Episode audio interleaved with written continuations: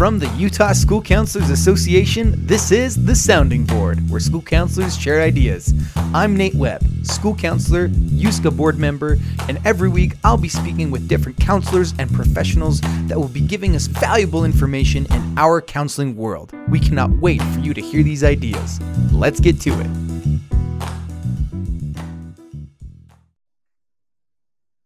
What is up, everybody, and welcome back to the Sounding Board with the Utah School Counselors Association. And we have yet another segment of Starting Little, Ending Big with our wonderful elementary school counselors, Elise, Holly, and Gina. Welcome, everybody, to the show.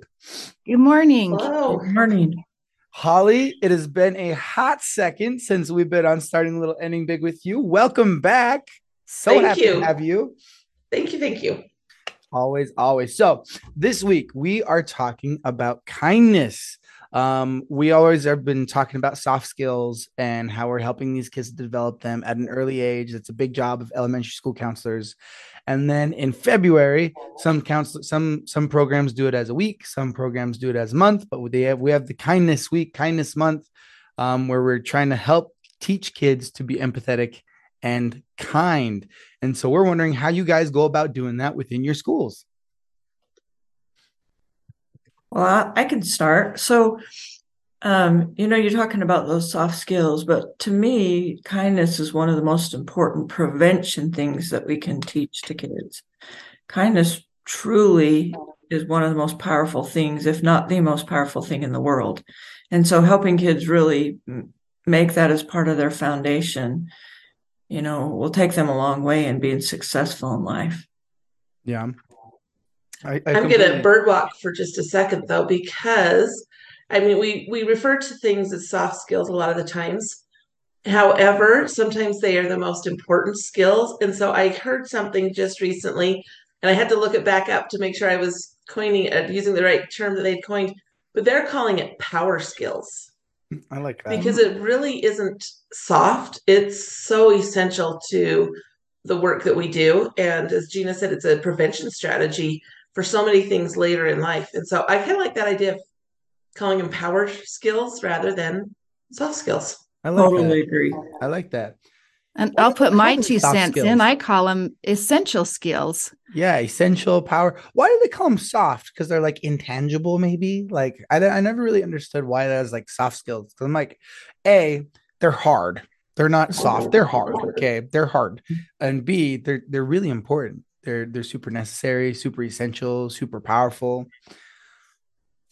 Yeah. I think because, eh, like what you said, they're, they're not tangible. They're not something that you can necessarily assess with a checklist or a They're difficult to quantify. of- yes, and so it becomes a soft skill. But I love that we're looking at them as essential or power or Mhm. you know hard skills. They are hard skills. So sorry for that little bird walk, but I think it No, is that's good. important to to think about that because then it puts some value behind what is being done with teaching those skills. Yeah. Well, and it also kind of puts in perspective, you, know, the, these skills are so important, especially kindness that we're talking about today. But as a soft skill, as an intangible, as something that is hard to quantify, it can also be hard for people to conceptualize how to teach that thing that we cannot quantify.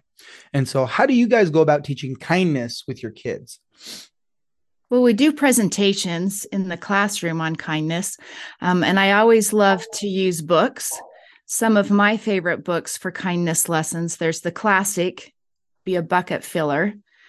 Um, and then I love another one called Each Kindness. Uh, there's one called Extraordinary Mary's Extraordinary Deed. And there's another one I love called I Am Enough because you also need to be kind to yourself. Yeah, critical part for sure. One thing I like to really emphasize a lot of times schools do a lot of you can get a ticket if you're kind to someone. And I don't like to take that side of it. I like to teach the kids what does that feel like inside? When you're kind to someone, what are you feeling? You know, is that is that bringing out your best person? And I think the intrinsic is the most important part of building kindness in kids by far than anything in extrinsic we can ever give them. Yeah. And what kind of a school do they want to have? You know, I think we talked about that in a previous episode, and I really like bringing it back about um, not rewarding kids for being kind, for having the behavior that they should have in the first place, but Well, there's a helping them. Yeah, helping it be natural, helping it be an Mhm. intrinsic motivator instead of extrinsic reward systems and token economies to get them to behave well so that they want to behave well all the time, not just when there is, you know, a, a, a- carrot dangling in front of their face, right? Mhm. We want them to be kind always. Well, and when you do that, when you hand that to them, it takes away that automatic reward that they feel inside.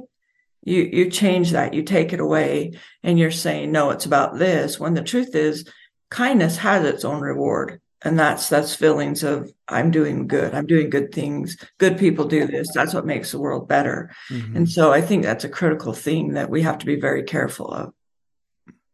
And one of the things that I think about that we need to teach our younger and sometimes our older students too, but the idea that you don't have to be friends with everybody, they a lot of times they associate well, being friends and being kind.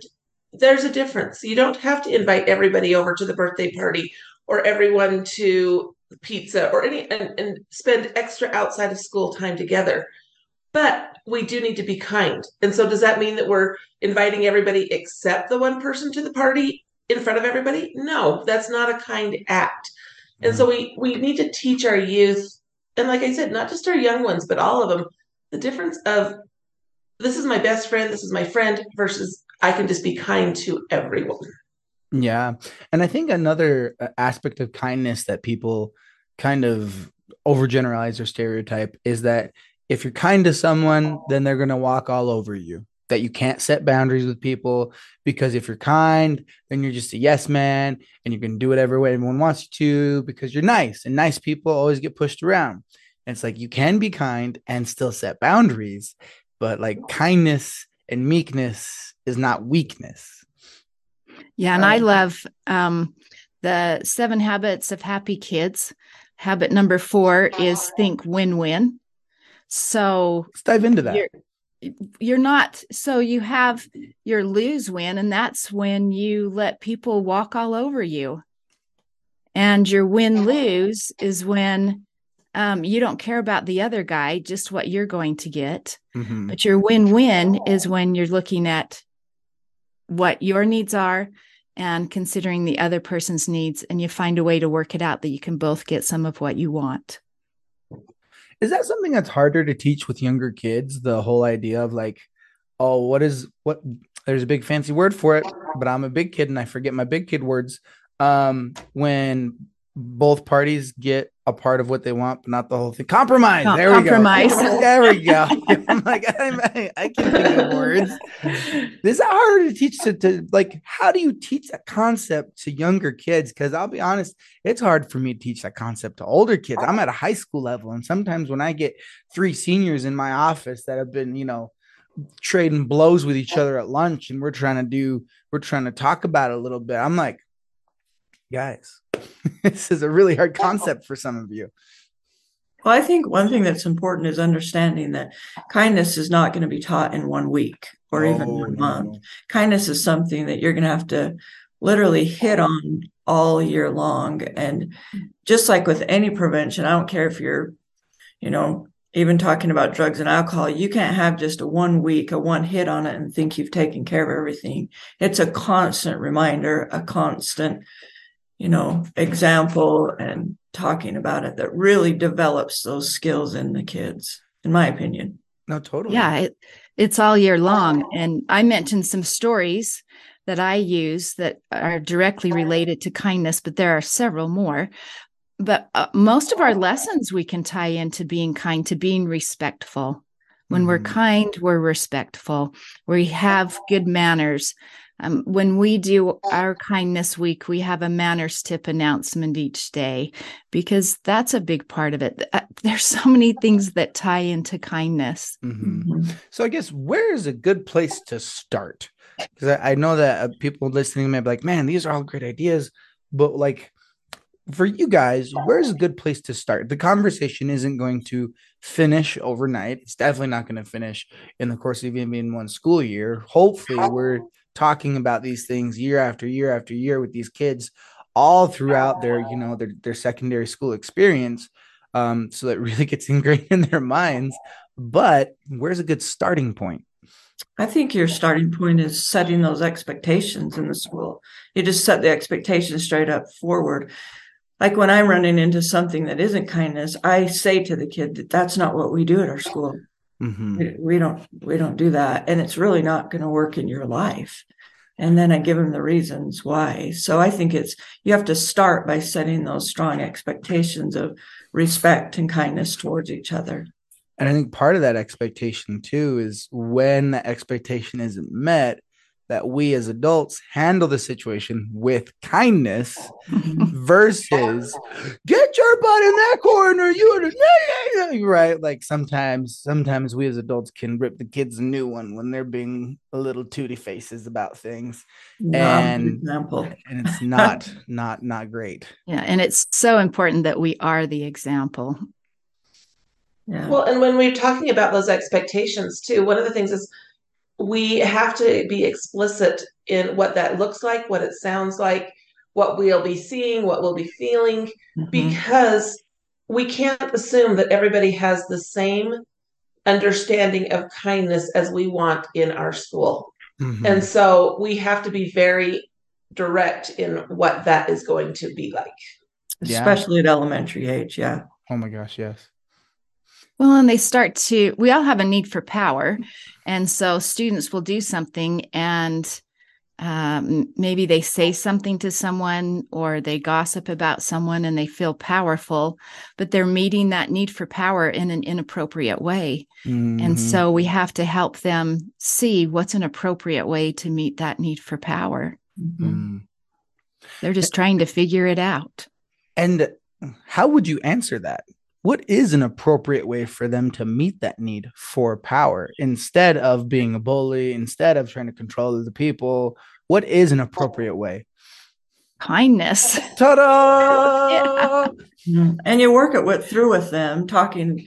You know, I like to ask them the questions and see if they can uh, eventually get where they need to. Yeah. Of course, sometimes you do have to say, well, what do you think about this? Yeah. But then I, a big thing I think is role playing with them. What should that mm-hmm. look like? Let's role play it. Let's say I'm the person, you know, and, and redo it with them. Oftentimes, if you can role play with them, you're going to set it in their mind, at least so the next time they approach that similar situation, they know what to do with it. We haven't just talked about it. We've actually done the action of what it would look like. I think that little, like kids, even little kids, are capable of much deeper thought than we often give them credit for. Mm-hmm. Oftentimes, we yeah. think that they can't comprehend X, Y, and Z when really they can if we just give them a chance to talk it out and to express and verbalize what they're feeling, what they're thinking. Um, I have a four year old and a two year old and a two week old at home. Um, Congratulations. Thank you. Thank you. And um, and my four year old and my two year old were playing, and my two year old smacked our dog, and the dog walked off. And my four year old, he crouched next to my son, to my two year old, and he said, How do you think the dog felt when you hit him? And I was like, Oh my goodness. Oh my yes. And I'm like, kids are so much more capable of deeper thought than we give them credit for. And well, so having these natural. kind of discussions with them, it helps them expound that. Yeah, kindness is very natural for kids actually. Oh yeah. Bullies are not born. They are never yeah. born. They are bred by us, us adults. We create them 100% mm-hmm. of the time. Yeah. Well, and it goes back to getting that a need met. And they're going to work in the role that meets their needs. So if kindness is getting their needs met, it's an easier path. Yeah. But if it's not if it's not meeting their need, they're going to find a different path to get that need met, kind of like Elise was talking about the power. So sometimes we have to teach them the replacement behaviors because that path has been so ingrained at that point of being unkind to yeah. meet that need. So we sometimes have to give that redirection and reteach a behavior mm-hmm. that seems natural, seems like it should be easier, and it really is, but they've found barriers in that path. Well, Yeah. and also sometimes the environment that they live in is one where they are a, a term that our school's been using a lot lately is emotional poverty. Is that in their own home they have such intense emotional poverty where they're always in fight or flight, they're always in aggression, and so they know nothing else. They haven't been exposed to enough kindness to know that kindness is king, to know that kindness is the answer Mm-hmm. and then teachers wonder i don't know why this kid is such a such a hassle all the time or such a problem all the time why they're x y and z all the time and then you know you you take into account their home life the emotional poverty and like oh this is the only thing they know Mhm. survival. hmm Yeah. Yeah. I, I love how Gina mentioned role playing because that's so powerful. Another powerful thing is to do a restorative circle. If you have a group of kids that aren't getting along, many times they haven't considered the other person's point of view or they don't have all of the information. Mm-hmm. And to use a talking stick so only one person ta- speaks at a time and everyone gets a turn and you're able to help um, monitor that and mentor that um, it, it's it's pretty powerful. I've seen some amazing things come from a restorative circle. Mhm. And when you think about those restorative questions um, that come with that restorative circle, they really are about kindness. Mhm. What were you thinking when this happened? What what were you feeling when this, this happened? And how do you think the other person was feeling? And what could you do to repair that? Mhm. That's all about kindness. Mhm. Yeah, getting the empathy, having them consider the other person's point of view. Yeah. Yeah. And really when these kids learn kindness and empathy early on not only does it you know help them in their day-to-day life with you know emotional intelligence and things like that but also it is going to help put them ahead even in their professional life later on um you know as a school counselor i speak with you know different different companies and different people who are you know hiring people out of college or hiring kids out of high school for internships and I more and more and more nowadays, people will hire someone who has mediocre skills but high emotional intelligence over someone who has higher than average skills and a low emotional intelligence. Because oh, go for it, go for it. I was just going to say, Nate, I'm so glad that you brought that up because so many times, I think we talked about this in our very first um, podcast about college and career readiness in elementary school. And so many times we hear in society, kids at elementary don't need college and career readiness. And when we look at what college and career readiness is for elementary, it's developing these power skills, these essential skills, because you're right that the the employers are saying, I can teach the topic skills. I can teach how to run the machinery. I can teach how to do the accounting. I can't teach people how to be kind. And so by focusing on these skills, it is college and career readiness at elementary level. Yeah. Absolutely. And Holly, there's another name, employability skills. Mhm. Yeah. Yeah. Yeah. Yeah. There's so many names out there for these soft skills. Yeah. I love that. I love that. Well, guys, this has been awesome. As we're wrapping up a little bit, what are any you guys have any final thoughts um as we're heading into the month of kindness month, kindness week of things that we can do? Oh, there are so many fun activities you can do. Um, I'll share a few, and I know Gina's got some that her school does. But um, one thing that that's fun to do is to play some kindness songs on your PA system as kids are coming into the school. Get them ready for the day. Um, if you I don't know how many of you recall the Prevention Dimensions and Steve James. He wrote some songs for that. Look around your school. There are CDs on that. You can even download them.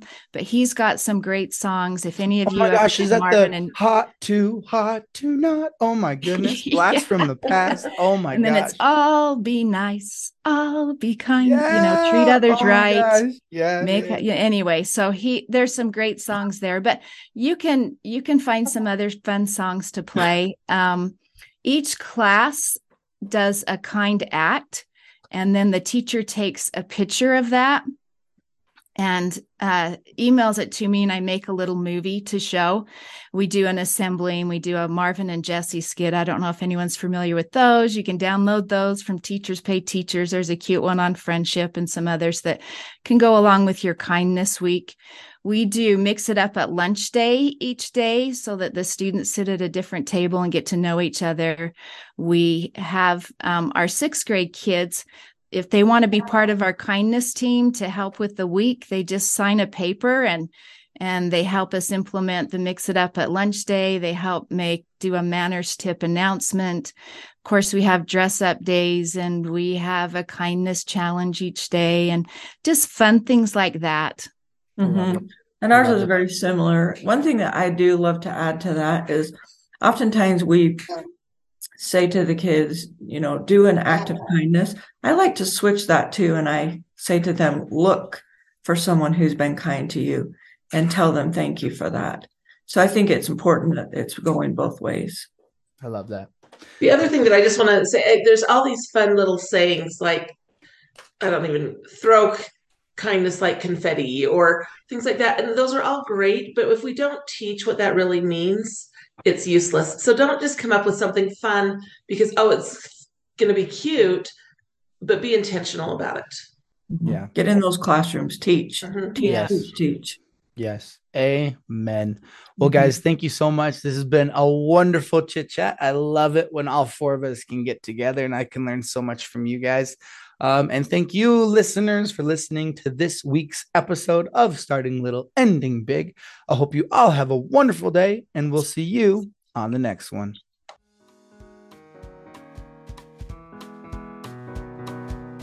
Thanks for listening to this week's episode of The Sounding Board. Email the sounding board at utschoolcounselor.org to send us your questions and ideas. If you like our podcast, please rate and review our show. It helps other school counselors to find us.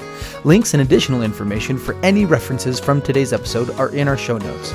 Check out our website at utschoolcounselor.org where you can listen to past podcast episodes, register for any of our professional development opportunities, and become a member of the Utah School Counselors Association. USCA members also receive a bi monthly newsletter to stay up to date on current Utah school counseling news, events, and issues. You can follow us on Facebook and Instagram at Utah School Counselor and on Twitter at USCA Tweets. The mission of the Utah School Counselors Association is to support professional school counselors in their work for students through advocacy, professional development, recognition, and support.